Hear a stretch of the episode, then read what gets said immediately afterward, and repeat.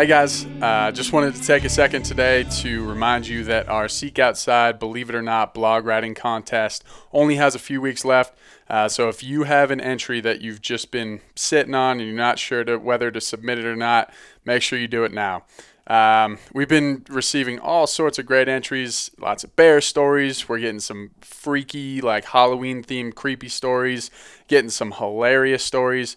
Uh, you guys are all killing it. I'm loving the entries. Um, but I just wanted to let you know if you want your chance at the free Silex, make sure to enter uh, before November 30th uh, because in December we're going to be doing a live episode um, where we're going to be announcing the winner, reading their entry, uh, and doing some judging and stuff like that. So be sure uh, to submit your entry to podcast at seekoutside.com.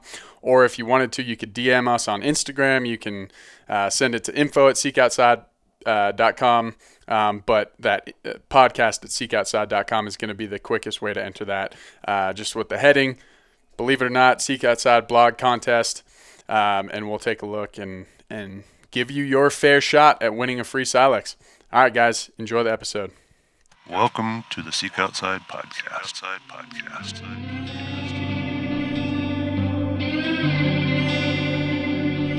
Yeah, there's there's no question to know. David Lien. And you were the uh, head chapter leader of Colorado BHA? Clay Hayes. Uh, well, I got stalked by a mountain lion. Uh, made a fishing pole out of a lodgepole pine. Falconry and bird dogs, can they coexist? Oh man, and do they? Shitty weather and lots of bears. That's what this podcast is about. You made a point when you get up in those high basins and the thunderstorms come rolling in. That's how I got into trail running. Some people are just wired that way. Well, um, yeah, let's just get going. Uh, for those who haven't uh, recognized the voice already, we got Janis Putelis on the Seek Outside podcast today, uh, as well as Kevin Tim. And uh, I think we're just going to try to shoot the bull. And um, Janis, you just got back from a Colorado bighorn sheep hunt that looked like it was successful. How, how was that, man? Uh, it was fantastic. It was uh, trip of a lifetime, um, adventure of a lifetime. I, honestly, I don't even know where to start. I mean, I, can break down the whole whole thing, but I, I would yak on for thirty minutes uh, if I went from the beginning right to the end. But uh, yeah, man, um, just in general, just uh, like just such a grand adventure, and I'm I'm so fortunate to have done it like at an age where uh, you know my age didn't really limit me. You know, I was able to be in shape and kind of tackle the hills and didn't have to like take days off and could uh, you know hammer away and uh, we were blessed with super nice weather. It was like highs in the low 70s, lows and like at 40. So uh, I didn't even have to use a tent most of the time, or even a tarp. I always slept under the stars. You know, even at 12,000 feet, which you know you don't get to do that too often. Anybody who's spent a bunch of time in Colorado knows that uh, usually when the clouds start building, you know, you start looking for cover, and uh, it was nice not to have to think about that at all. You know. Yeah, it's super sweet being able to uh, sleep under the stars at that uh, elevation. Doesn't happen often. Yeah. But, but uh, yeah, Ryan, like I said, I don't know how much detail you want me to go into, but uh, let me know if you have any specific questions about the hunt. Yeah, I mean, I I would love a little breakdown. It looked like uh, so you guys you came out and it looked like it was was it just you and one photographer that went out there? Uh, that was that Charlie Williams was the photographer, and he and I. Uh, I think we did probably roughly eight or nine days together, and then pretty much on our second like major reset, um, going back in, uh, just you know needed more food. We picked up another buddy of mine who actually had the tag last year, um, and he had been helping me and sort of you know give, giving me kind of direction on where to start looking and uh, so it was great to have another set of eyes and then especially a set of eyes that had looked over the same country and he came in with us i think for four nights which brought us to like day 13 and then uh, he actually left on day 13 and then i killed i think on the day on the 14th day of the hunt so he came right So back is- the next day to help pack out So is this filmed for your YouTube channel?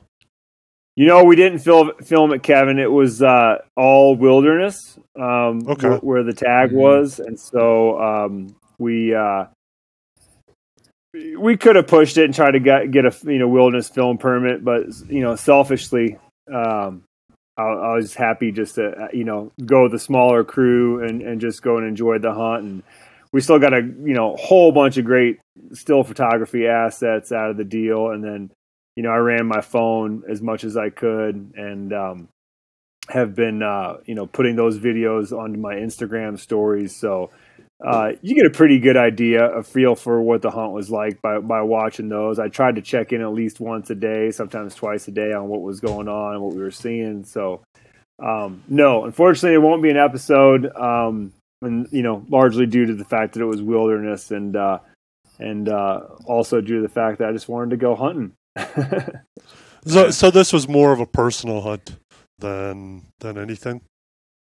Uh, you know, like I mean, we, there was a photographer there working with me the whole time. I mean, we had a great time together, but obviously we, we did some we did some work related stuff, and um, obviously my Instagram account too is a uh, is very work related, even though it's my personal account. But being that it was such, that's something I've been talking a lot to people about is how it, it there's such a high pressure hunt um, it, it's you know knowing that it's once in a lifetime, more than likely you you're not going to draw a bighorn sheep tag again. You know, um, if you have a bunch of money, you can buy yourself a bighorn sheep hunt. Um, you could put in for you know a bunch of raffles, but you know none of that stuff really that doesn't guarantee you even doing the raffles, doing applying for every state that's possible, collecting as many points as you can.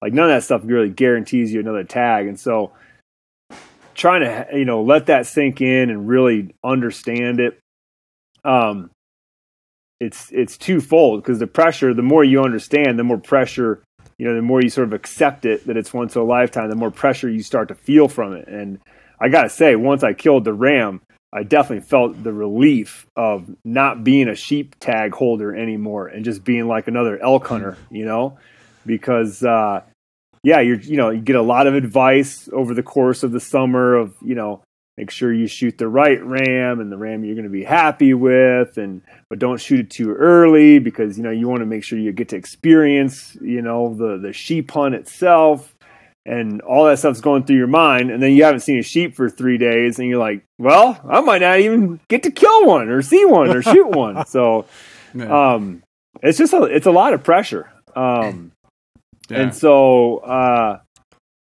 yeah, as much as it was a personal hunt, I, I did just, I did just want to be able to enjoy it for what it was. You know, And then you probably don't want to push it too much, like I'm shooting one this big, or I'm going home with tag soup. yeah, yeah, totally. There, this unit that I hunted had limited amount of sheep in it, like probably the biologist estimates eighty to hundred sheep, and if you do the math, you come out with you know roughly twenty five legal rams, which in Colorado it's only got to be a half curl. Uh, and out of those 25, you probably got half of them that are sort of in a, you know, seven or, you know, years or older. And, and then you cut that in half and you got three or four rams that are like nine years or older. And really, I think I probably saw most of the bigger rams. I saw one that was probably an 11 year old and he was just he was a hog. My goal going in was to shoot a mature one, and I and I said like eight or nine years, I'd be really happy. And um, of course, I see like this one that's 11, and so I definitely had tunnel vision on him for a while. Um, I actually thought I maybe shot him when I shot my ram because I just I found a nice ram. It happened kind of quick, and um, you know I didn't know. I just knew that I had you know I'd shot a mature one but uh, I didn't know if it was like the one we've been looking for. Ended up not being him, but uh, still ended up being a, a super great ram. And and again, it's like when you step back and take a look at it, it's like none of that stuff should really matter because it's like, man, you got to go and experience it and just be a sheep hunter and be so lucky to even have that dang tag in your pocket. Um, and, and, just be there, you know, experiencing it all and uh, and dealing with the pressure, like I just said. yeah. Uh, how long did you put in for that for that tag there? Without giving away too much, I know people. Yeah, I drew. I, no, that's all right. No, no, no. I mean, I haven't. I haven't been. I haven't been. Sure. No, I haven't been talking about the unit just to kind of, you know, there's no reason anybody should go and apply for a unit just because I uh, hunted there, you know, or, or, I had a good hunt there. Um, it's that unit. If you did find out which unit I was in, it's known as one of Colorado's harder ones because of the la- lack of big numbers of sheep. Um, and uh, you're going to work your tail off, you know, g- going in after that hunt. I mean, we had uh, super long approaches, you know, just to get into sheep country. It was a minimum of, you know, six, seven miles. Um, at times we were 15, 16 miles from the truck. Uh, you kill one there, it's going to take two days, you know, to get it out. Um, so yeah, n- not a unit that uh, like most sheep people would recommend, just because it's it's uh, it's going to take a lot of work. But it took me ten years to draw Ryan, which uh, which was a lot sooner, especially as a non-resident, than I thought I was gonna than I thought I was going to take me. Because uh, I don't know, you just hear of everybody waiting twenty plus years to draw their bighorn tag. Um, Kevin, how long you been applying? Um, I made the mistake of being Uh-oh. sporadic in my application for a bit um, and bouncing between Desert Bighorn and uh, Rocky Mountain Bighorn. And then I realized after a while that those the desert I don't believe was counting points uh, that's because right. that's and I was like, oh crap! So now I've been just on doing the Rocky Mountain. I've probably got seven points or something like mm. that. Um, and before I had done the desert and the Rocky Mountain, it had been kind of like how my season or, you know, when I was working a job that I didn't have as much flexibility as I do now, it was more based on when can I get off or whatever. And so it was, and so that screwed me out of some points. So, yeah. Well, you know, so Kevin's got seven points, but you hear a lot about people having 20, 30, been applying for 40 years, you know, and haven't drawn their bighorn tag. So I, I felt like I beat the odds for sure. Yeah, definitely. Um, no, um, I was just watching you on TV. The new meat eater stuff just dropped, right? You're hunting mm-hmm. squirrel. Is there any species you won't hunt? I don't. I haven't come across it yet. there are species that I haven't hunted yet, and sometimes surprisingly, when I tell people I haven't shot a, a uh, wild pig yet, they're like, "No way." Um, really? So that's something I, I really want to go and do. And you know, the opportunities abound for for wild hogs, and uh, yeah, just like I've been with Steve a bunch when we've shot uh, pigs, but uh, I've never uh, never myself pulled the trigger. And uh, so now that I have a little bit more time and a little bit more um, flexibility to choose, you know, what I'm going to go hunt, it's definitely. I'm I'm thinking about making it down to Texas with my bow and arrow this uh, this winter to hunt hunt a pig. But uh, nice. yeah, I don't know. I don't think, I, like I said, there's nothing's come across. I can tell you a species that I'm like not real interested in hunting again, even though I haven't personally killed one yet. But is a moose. Like I put in for Shiras because you know I have points in Colorado and I have points in mm-hmm. Montana, mm-hmm.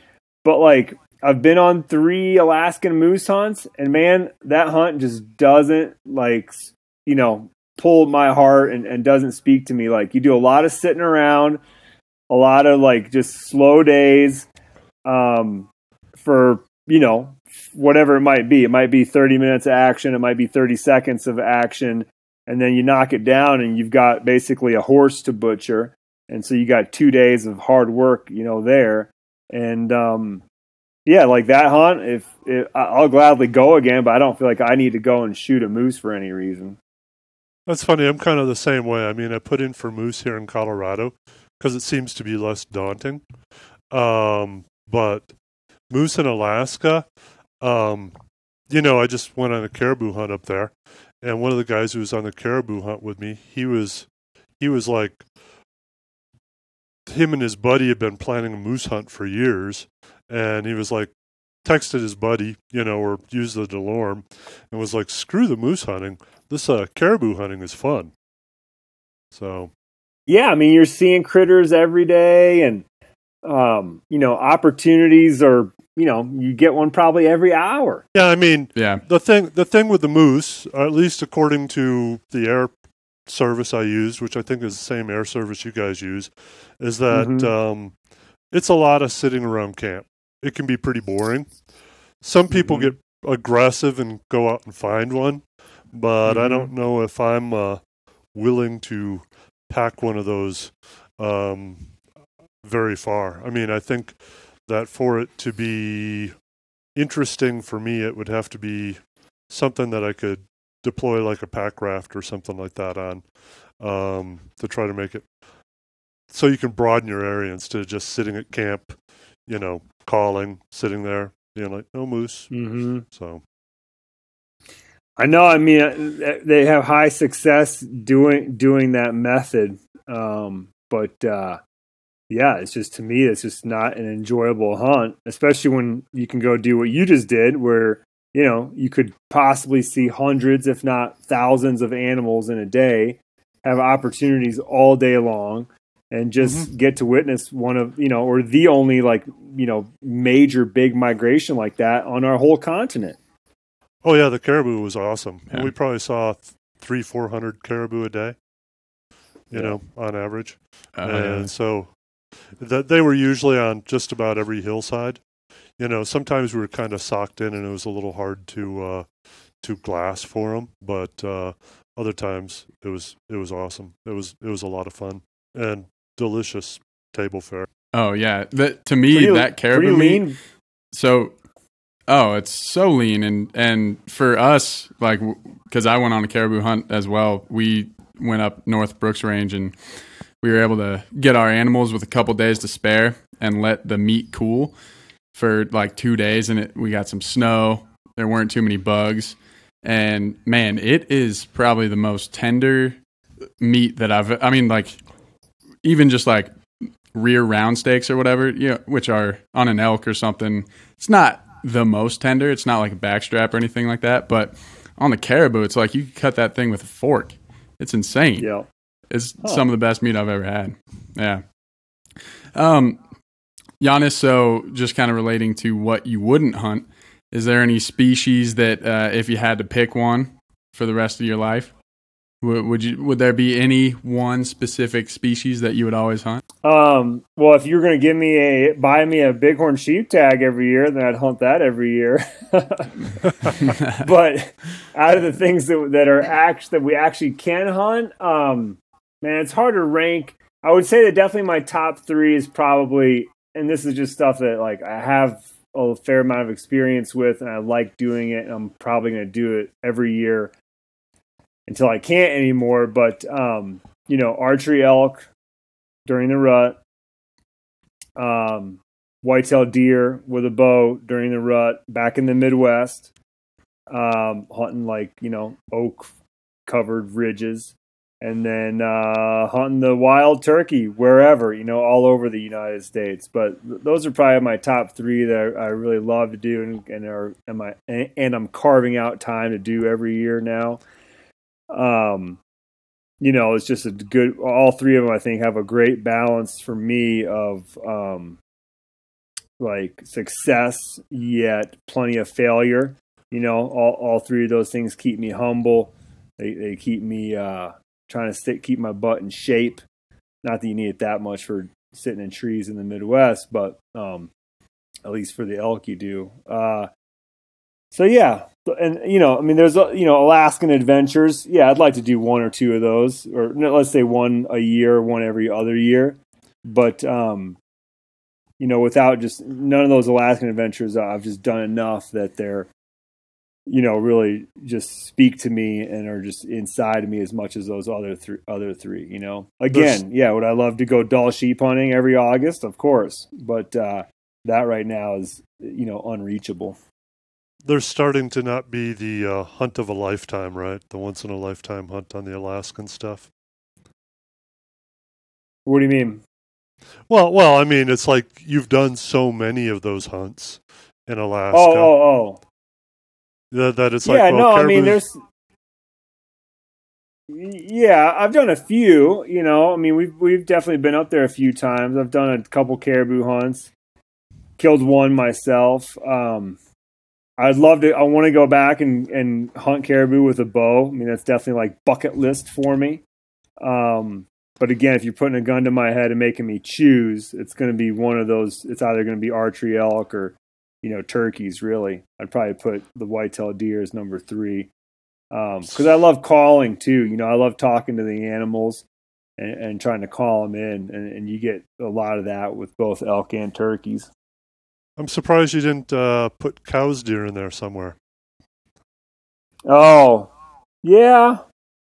Uh, You know, it's up there. But uh, again, maybe just because I didn't, I've just got less experience with it. I love it, it's super fun. Uh, and same thing, I love the the the. It's a nice balance of success and failure. Um, you know, but it's more of like an adventure kind of a hunt. You know, uh, just like going to Alaska. You know, crossing the southern border and going to a Mexican ranch and and spending a week down there. Um, you know, it's got that just like bigger adventure feel to it. And uh, again, if you're pinning me to to one or two species a year, it's I'm probably just going to fall fall back to the archery elk or the turkey. So, Janis, you've been on um, all sides of everything, it seems like, from producing a TV show, cameraman, producer. Um, You've Mhm. also been on camera quite a bit. It has always seemed to me that it's just be tremendously challenging to be the hunter when everything is filmed. Because it's not like you just have to be the smell of one, you know, or by yourself or whatever. It seems like you have this whole crew with you that's trying to be quiet and discreet. Uh, you are correct. It, it is challenging. It's definitely harder to hide. Um, you know, both the scent and, the visual of. You know, sometimes our crew shooting a meter episode can be up to six uh, people out there. But to uh, you know to produce some, in my opinion, some good quality you know television, uh, it's what it takes. Um, you know, you need a specific camera that's to cover each subject, and uh, we usually like to have a long lens as well that can you know um, solely be focused on uh, getting the wildlife footage, you know, and, and getting that that subject in frame. Um, and then it's it's great to have a uh, you know a producer out there that's sort of you know picking up the tying tying up the loose ends and um, you know taking notes and um, you know a lot of people don't realize you know how much you you when that footage is all taken in that it has to be then organized and given to an editor in a in a somewhat organized fashion with like a plan going into it. Because if an editor has to pick up you know footage from sev- a 7 day hunt and he's got no direction whatsoever um, they're going to have a really hard time sort of stringing the story together. Because even though you think oh yeah like we recorded everything that happened over the course of a week uh, that's not not necessarily going to be true. You know you only recorded maybe real in reality an hour or two of every day. And um, you know so those notes are real important. So all those people play an important role. Um, but you're right. It, it is hard hard to hide that many people. You know we've come up with you know systems and, t- and tactics that that seem to work. For instance like you know if you're hunting something that you're being able to spot and stalk you know once you start to stalk you know we usually drop the crew down to really whoever's going to be doing the hunting and the shooting and then one one camera guy and then hopefully the long lens can stay back and you know capture you know the animal from wherever they're at in that posi- at that time. Um the one sort of upside from having that many people with you is that uh you just have more eyes looking around so again in like western spot and stalk type hunting that you're doing a lot of glassing whether it's Coues deer or mule deer or something when it's downtime and the the photographers have done you know their work and knocked off their shot list for the scene. Um, you know, a lot of times they're packing you know tens with them and sitting down and, and helping you know look for critters. Uh, so that's often that that's nice, you know, and uh, I'll, I'll like. I, I think it's known, but like I'll, I'll give everybody like a fun little tidbit. Like if, if there's one thing that we recreate every so often because you just have to in meat eater is what we call a uh, a um like a find you know or, or like a spot like recreate someone spotting an animal because if chris gill spots it then myself or steve or somebody are, are going to have to act like we spotted it because um we uh there's a thing called a fourth wall in making tv and that comes from like if you're watching like a sitcom, right? Like there's where the audience is and where the cameras are, and you only ever see three walls of the room, right? If you Right. just imagine your favorite sitcom, right? Um, Friends, for instance, right? You're looking at their living room, you kind of see that back. There's the door to the left, there's the back door that goes to the porch, and then there was like the door on the right that went to a bedroom. You never saw behind that where that kitchen was, right? You're only seeing those three walls and they don't break that third or fourth wall, meaning that they don't really ever flip the camera and show you what's what's back there. We tend not to do that either, meaning that if Chris Gill spots an animal, we're not going to flip a camera and show you a camera guy spotting an animal. Um, and so that causes us to have to do, you know, a recreate when when someone else spots something that we want to go after or you know investigate or whatever. Um, but uh, yeah, so does that answer your question about a bunch of people No, being out do- in the field with you? No, it does, and it does seem logical that yeah, at the benefit is there's a lot more eyes, and Yeah. I guess yeah, like like I never, I've never seen an episode where it's been like, well, hey, our cameraman just spotted this thing we're going to go after. You know, it, there, it's always Steve or someone. You know, um, now you correct me if I'm wrong. Um, you started as a cameraman. Was that correct? I started as um, Meat Eater has a position called the WPA, which is an acronym for Wilderness Production Assistant. Uh, production assistants are, you know, on all productions across the world, but uh, and I'm sure that they have some other version of WPA. We just we think we coined that term, but um, a WPA is is is like a, a jack of all trades that you know, depending on the shoot, depending on the hunt, your focus might be hauling around the heaviest pack with extra camera gear and um, I don't know, extra food and you know, you know, you name it. You're like pack mule. You also might be, you know, tending to camp and helping, you know, get even if it's just a backpacking hunt, you're helping, you know, just boil water and get everything ready for the crew because they're still shooting. Steve and maybe the guests doing the same things, right? Setting up tents and having dinner or having a conversation, and so you're in the background, kind of getting camp ready for the uh, the crew themselves. Um, and other times, you know, you're running the long lens as the WPA. So there's like a, a long list of things that a WPA has to do.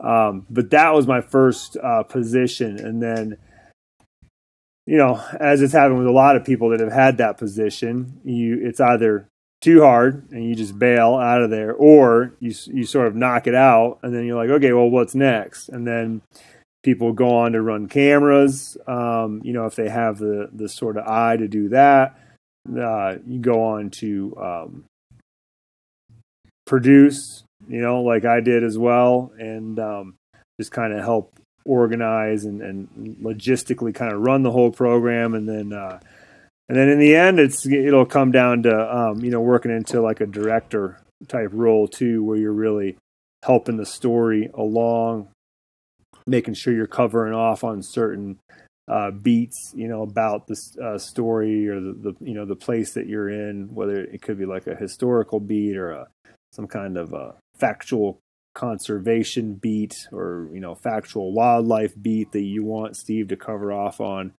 Um, but uh, that's where I started was WPA.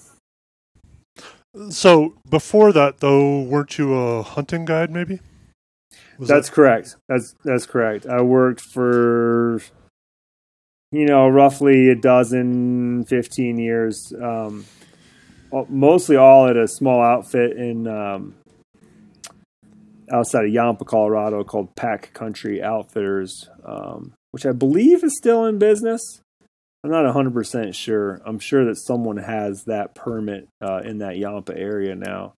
Um, but uh, yeah, that's that's where I did most of my uh, elk guiding. I did a little bit of elk guiding in Arizona as well. Um, did a little bit of Coues deer guiding down in Mexico. Um, that's pretty much it for the big game. A, no, that a, a, yeah. Go ahead. No, the uh, the transition, you know, because you basically seem to go from the WPA to to director and on. I mean, was there was there like some sort of studying or thinking, or did you always think a lot about filming different stuff, or was it just kind of a skill you developed on these various hunts? Uh, I had an eye. I know that when I first started, you know, one of the things they liked was that I was able just to kind of fill fill the duties or perform the duties of the wilderness production assistant. Um, but then also, uh, you know, I could as soon as I was done working, I had my you know glasses to my eyes, and I would start finding game. Which, when you're filming a hunting TV show, you know, it's a really great thing to have is is people you know finding game.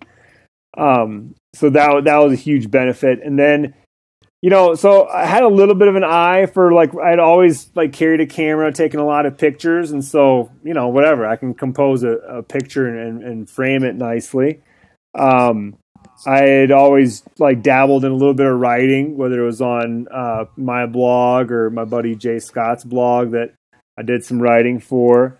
Um, and so all of those skills, and then plus I had spent um, you know, I don't know, four or five years in restaurants, and three of those years like in a kitchen. And um, you know, meat eater we do a lot of cooking, and so those skills came into play as well. But as far as like moving up the chain from production assistant to you know camera guy, producer, um, director, that really was all on the job training. And um, I was lucky to be working for 0.0 production at the time. And um, you know a lot of ta- talented and very experienced people at that company that were willing to uh, take me under their wing and let me fail a few times and have some mess ups and still let me keep trying some more. And um, so yeah it was definitely learn on the go learn on the job and just keep hustling and um, you know hope they uh, give you the opportunity to do it again or keep doing it.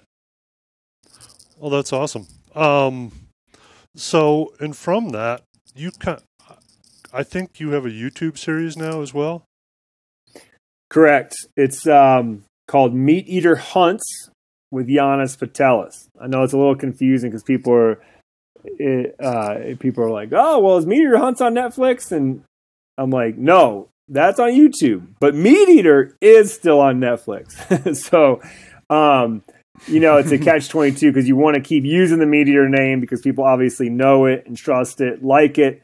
So that helps. But at the same time, with as much as Steve and I have done together, it gets confusing for people because, you know, it's hard to differentiate. But yes, I've been uh, producing now. We are um, producing in the field shooting season three.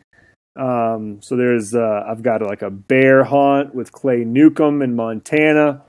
I've got a uh, turkey hunt with my buddy Jimmy Miller in Wisconsin. Um, we did a mountain lion uh, study with Bart George in Washington, which is super interesting. Um, and then, uh, yeah, doing some archery elk hunting coming up here next week with Jason Phelps. Uh, I've got a whitetail deer hunt in Wisconsin planned uh, and then uh, one more episode, which will round out season three, and then uh, yeah, next year we'll start see, uh, filming for season four. Well, that's uh, that's uh, pretty awesome. I mean, the Meat Eater brand has such a such a big recognition. I remember, I think a year ago, I was talking to a friend of mine in Dallas who doesn't hunt and stuff like that, and I was making dinner, and I think I was cooking something a certain way, and just out of the blue, he's like, "Oh man, I saw them do that on Meat Eater. That's awesome. I love that show." and I was, and I was just like, "Wow, okay. I mean, you're you're." I, I mean, it's not like he's a vegan or anti-hunter or anything, but he's just not not a hunter. You know what I mean? And then Yep. he started talking to me, you know, because he decided that he wanted to get a gun and start to learn to hunt and stuff like that. Um, so your guys' influence, I think you guys have caused a a lot of people that probably weren't hunters to but weren't anti-hunting, but just to look at hunting a little bit differently and start to think like, wow, I think I should get into hunting as well. I think you've caused a lot of recruitment there. That's good. Um, according to the numbers, I know all, everybody wants to say, "Well, it ain't like this in my woods," but you know, according to the numbers, you know, we do need more, more hunters, and like I always say, we don't necessarily need more hunters, but we definitely need more non-hunters to be pro hunting, and um, you know, if we can do that with the content that we produce, then that's you know absolutely wonderful. Um, it's uh, yeah, it's, it's always a surprise to me and a, and a very like uplifting um, thing to hear when when when a non hunter's like, oh yeah, I've watched Meat Eater. It's that's a great show, man. Love it, you know. And um, hopefully those people are telling more non hunters and and um, spreading the spreading the good word, you know that that is hunting.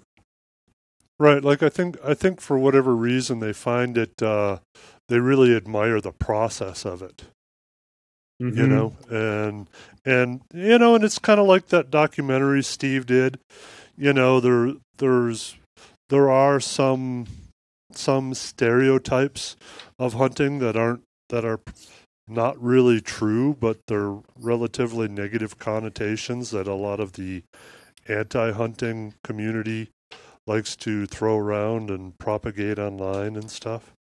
So what about you guys have gotten a ton bigger over the last 10 seasons or 11 seasons?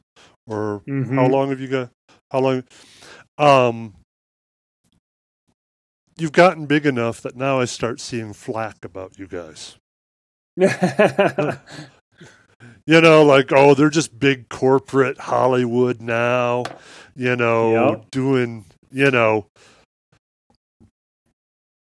you know what's your thoughts on that I you know I really don't think about it too much. I mean, I think when when if anybody does bring it up, I think someone in a you know in, in one of our leadership positions will say, you know what, that's what's going to happen when you get big and popular, and and you're the if you are on top of the if you're the king of the hill or top of the heap, whatever you want to call it, people are going to try to knock you down, knock you off, and um, it's just yeah it's something you got to deal with you know? It's the same thing with like reading instagram comments right? It's like there's always going to be some trolls and there's going to be some negativity and uh you know i believe in my heart that we're doing a good thing in general. Um yes we are a company that you know needs to grow and profit and, and make money but i think that uh we uh you know that's not the sole focus here. Um there's a, a lot of good there's all, all that is done with the intention that like cause like a, a greater change or just a greater movement uh, you know that's and, and it's all positive and whether that's getting more people outdoors or getting more people connected to nature um you know it's hopefully it, all has a positive effect you know on whether it's public lands, wildlife, whatever it is. You know, if people you know go to the polls and they vote and they vote in a pro wildlife or pro public lands manner because of what we've done, then that's a win. Or if it's because they get to enjoy more public lands because of like our land access initiative that we are working on, you know, two years ago, I believe, we helped out. It wasn't solely our deal, but we helped um, secure access to this piece of public property in Maine called the Shiloh Pond. And if you just Google Shiloh Pond, you can read all about it. And so this year, now we're continuing with that. We don't have like the project picked out yet, but Steve came up with this. I believe it was Steve came out came up with this idea of the meat eater um, auction house of oddities. Or uh, yeah, believe I can't never remember how he says it. Oddity, yeah, house of auctions or auction house of oddities. That's what it is. Auction house of oddities. And basically, we're gonna have all kinds of crazy stuff in there. There's like, well, I say crazy. There's like the tail of the first pheasant I ever shot is in there. And I don't know, someone might want to buy it for five bucks, and somebody might want to spend five hundred on it. Um, there's a big like season ten gear package of like gear that that Steve and myself and Clay Newcomb actually used during the filming of season ten. There's binocular harnesses and backpacks. Um, that stuff's going to be auctioned off on there. Uh, trying to think what else. Uh, our buddy Luke Combs, the country singer, he donated a signed guitar that he actually played shows with to the um, auction house of oddities. And so that's the next iteration of this. And so all the money that we, you know, um, can collect through that, it's going to go again to this um, land access initiative that'll hopefully, uh, you know, not only open up but you know protect in perpetuity, you know, at least the access to you know some kind of public land that isn't accessible to the public now. Um, so again, but to to bring it back around to your original question is like about the flack that we hear. Yeah, it's out there, and I think as a big successful company or whether it's big successful uh, individuals, you're like you're always going to have it, and it's going to be part of the deal. And you can either handle it and choose how you react to it, or you can let it get to you and bring you down. In which case, you know, you probably shouldn't be in the business or or be uh, trying to striving for the top. Because um, I'd imagine that if you were uh, like the sole owner of the number one spot of you know the best lightweight backpacking tents, people are probably going to try to knock you off that pedestal, right? Oh yeah, I know, I know how I know how it goes, and yeah, I mean, there's all these sayings like it can be lonely at the top, it can be this, you know, um, and yeah, there there is. It seems like once you become the established leader, all of a sudden you find out you have a lot more haters than you thought you did. yeah. yeah. And it's like whatever, haters going to hate, you know? And I mean all yeah. of us it, you know, you can get all of us can get twisted up enough to uh, uh, at some point, you know, you you're a hater. You know, I don't think there's anybody can truthfully say that in your life you've never ever been a hater even for a, a small moment, right? Like you just emotions, you know, get to people and, and, and that's what happens. But uh, I try to remind myself all the time, man, that there's just there's not enough time in my life left to spend time, you know, being negative, hating, whatever, you know. Um, I'm trying to have a good time here in my in in you know the latter half or so of life, and uh, I got no time for that. You know, whether it's reading you know shitty comments or making shitty comments. Right, right. At some point, you just fo- focus your energies on on what you think is the right path to go, and if people want to hate and criticize, well, let them hate and criticize, and if it's something you need to maybe respond to or have a retort, then you do it in a politeful way. But it's not worth spending a lot of energy. I just, I just think as an observer, I think it's like, you know, five years ago, it's like, oh, meat eater, so awesome, awesome. Now you start seeing the haters come around like, oh, more private land hunting with stars. Oh, what it would be nice like to be, or whatever, you know. And it's like, sure, guys, sure, you know. And, and yeah. look, there's there's you know I've been hunting private land my whole life. All of my whitetail hunting, almost of, of my whole you know life that I've been a whitetail hunter, has been mostly on private land. Because in the Midwest, like, sure now now through like the hunting public, people are like, "Oh my gosh, there's public land in the Midwest too." I didn't know about public land hunting opportunities really growing up because it just it wasn't even like offered to me, right? Like we had places to hunt that were private, and that's just how I thought that it went. And um, I don't see anything anything wrong with it. And uh, sure, do we get to like opportunities to go hunt some uh, private places?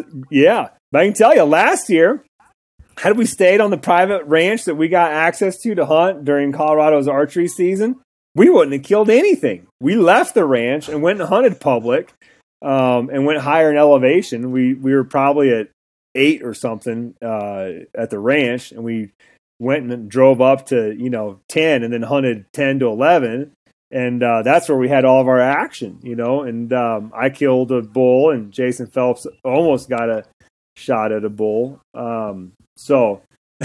just, You know- because you get in, invited to a big, big private ranch, it doesn't mean that there's uh, going to be meat hanging on the meat pole in a couple days. that's kind of funny because I mean I grew up in Midwest farmland as well, and everything that I hunted was on private land of some sort. But it was like when I grew up, I knew within like two square miles of me, everyone knew who I was because I grew up real rural, and I pretty much had hunting access to all of it. I would grab my shotgun and just go out hunting small game, you know, and stuff, and it wasn't a big deal. But now everyone you know, it seems to be a different world, and I can't imagine that I could, from the same property, just walk out the door with my shotgun and start trouncing around in the woodlands and through the fields and not have people calling probably the cops or something on me. Know. Um so as the TV perspective, um I think that's kind of funny that you mentioned that you went to public land to go kill something, right, from your private ranch. I Mhm. remember a conversation I had early on when Seek Outside was uh, three years, four years old, or something like that. It was a TV show, and they were on maybe the Pursuit Channel, I think. Mm-hmm. and they wanted us they were they had bought some gear from us. They were using it. And they contacted us like hey would you guys like to sponsor our show? You know we've been using your show. It's in various episodes and all this stuff right? And i went and watched their show and i was like well you guys are almost all just private land ranch hunting right? And that isn't really our thing you know we're making gear for on your back public land kind of hunts and stuff Mm-hmm. so I kind of politely declined. But they told me, they were like, well, there's a reason. We wish we could do the public land hunts, but it's so much harder to find success on public land versus these these ranches and we have to have a kill shot because they won't buy episodes if there's not a kill shot. So uh-huh. you know, otherwise we could go out on an elk hunt.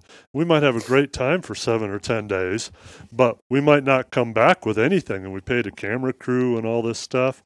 So I think the fact that you guys have really changed that to much more of a public land, and and you guys have pretty darn good success on public land as well. watching hunting TV shows now is like it used to be all like, you know, the like just 10 giant bulls getting taken, you know, in like a 45 minute time frame. There was no story build up. It was just straight to the kill shot. Now it's like every TV show that you have, like the the kill shot is probably one of the smallest parts of it. And I think you guys have done a great job in kind of switching that narrative which I think is a very beneficial part to every hunter. Just because you know there there used to be a, I think the stigma is kind of changing now, but there used to be the the whole stigma of you know they they just want to kill stuff and, um, but I think you guys at Meat Eater have done a great job of of kind of representing the majority of hunters and what they're about. So I definitely, just from my perspective, I, I'm very thankful for what you guys have done for the hunting community, for sure. Yeah. Well, and again, you know, as always, thank you for the kind words. We we hear this a lot, and what's interesting is that you know when Steve had the uh, concept for the show, you know, he, he wasn't like setting forth to sort of make these changes. He basically was like, well, I'm just going to do my version of what I think a, a, hunting show should be. You know, and again, he had a lot of help from the people at 0.0 to um, have a vision and then, you know, plan the work and work the plan. And when I came on, you know, it just just like it would have for you, it was like it very much fit into sort of like the hunting that I had been a part of growing up and the hunting that I was doing on my own at the time. And I had just fallen in with the, the right crew of people when I was guiding in Colorado that butchered their own meat. And so I'd started doing that and I wasn't taking my meat to the processor. I was just like more involved in that process. And it wasn't like nobody was saying like, oh, we should like bring this to the forefront because it's cool or we need to make a change. It was just sort of like that's what it was for us. And so we included it.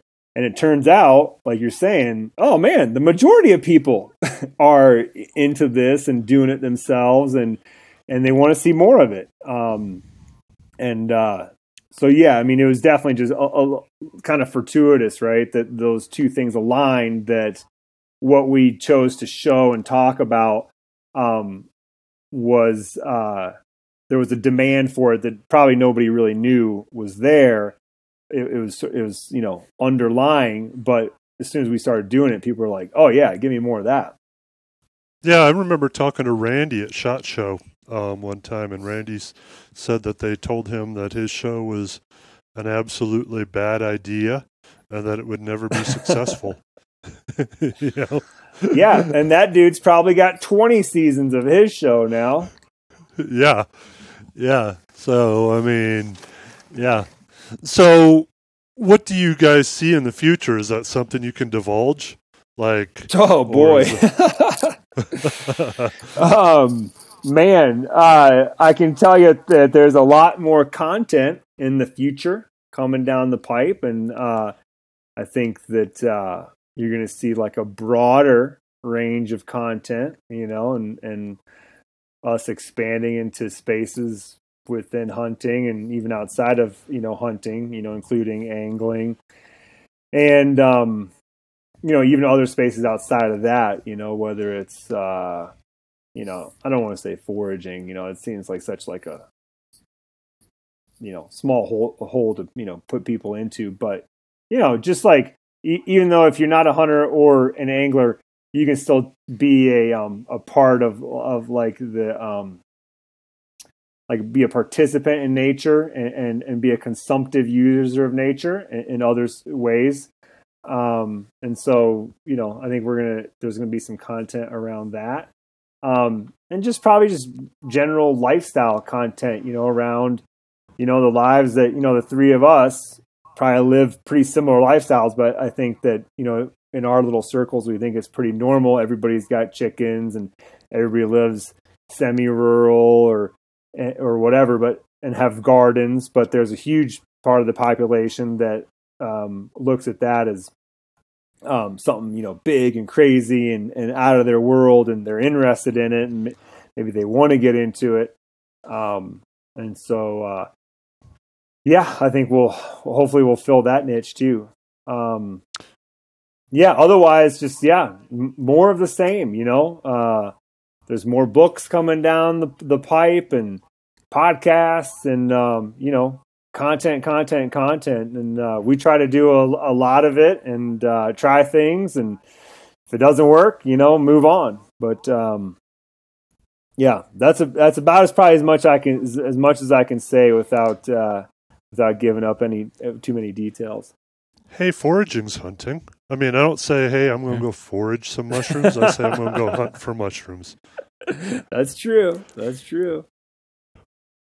Yeah. Hey, Janis, um, I, I, got I got two things here. I don't want to take up too much more of your time here, but um, oh, I got no two problem. things. So first off, I just got to give a shout out to my boy Riley here um, because we were just on an archery elk hunt last week and uh, he showed up to camp wearing the Latvian Eagle T-shirt. So I told him that oh. we were going to be doing this podcast.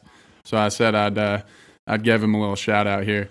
Um, nice. And then the next thing luck? is, Uh, depends on you know what you what you uh, what you consider luck. I mean, we we got into elk. We we heard them bugling, and we we called a few in. But you know, hunting with a with a stick and string, you got to have every little thing go right. So, um, but it was it was a blast. It was it was really fun. Um, which brings me to my next point. When are you guys at Meat Eater? I know you got something going right now called fucked up old deer stands. My question is, I think I think you guys got to make something uh, that's maybe a little bit more nichey, and you won't get as many submissions, but it could be like a a rarer thing. Um, fucked up old elk stands, because here in Colorado, I have seen just the craziest old elk stands. You know, six seven miles deep. Uh, you Huh. guys have any plans on a sequel there? You ever, or No. have you ever seen anything like that? You know, I've seen like probably most commonly in the elk woods, like a milk crate that someone brought in to sit on, or maybe even like a folding chair that was packed in a little bit farther than you know you thought it should be uh, packed in. But I can't say that like that's not true. I guess where we hunted when I was a guide, we did have a we had a small little meadow that was called the tree stand meadow because there was like a you know very old like 80s 1980s you know uh, home built you know just out of two by fours and, and some plywood uh, tree stand in there um i think that was just before people really had like you know what we think of now is just like general elk tactics you know they were kind of trying everything Yeah. and there was probably a lot of whitetail hunters that were coming out west to hunt elk and they're just you know doing their whitetail tactics um and certainly hunting hunting elk out of a tree stand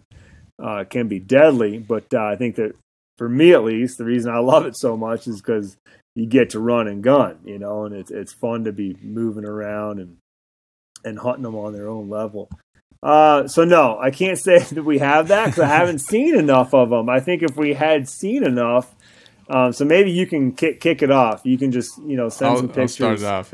of, of the Huh? ones that you found to uh, meat eater at the meat eater, and uh, just put it put in the subject line, "fucked up old elk stands," and we'll see what happens.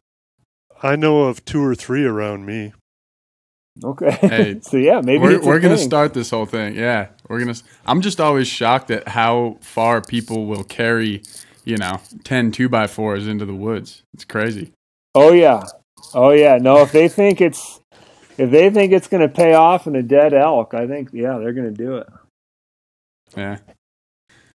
Well, right on, man. Uh, Kevin, you got anything else for Janis? No, I don't. I just want to uh, say thank you and uh, for joining our podcast and uh, chatting, uh, telling us a bit about what's going on in Meat Eater, telling us about your sheep hunt. So thanks a bunch.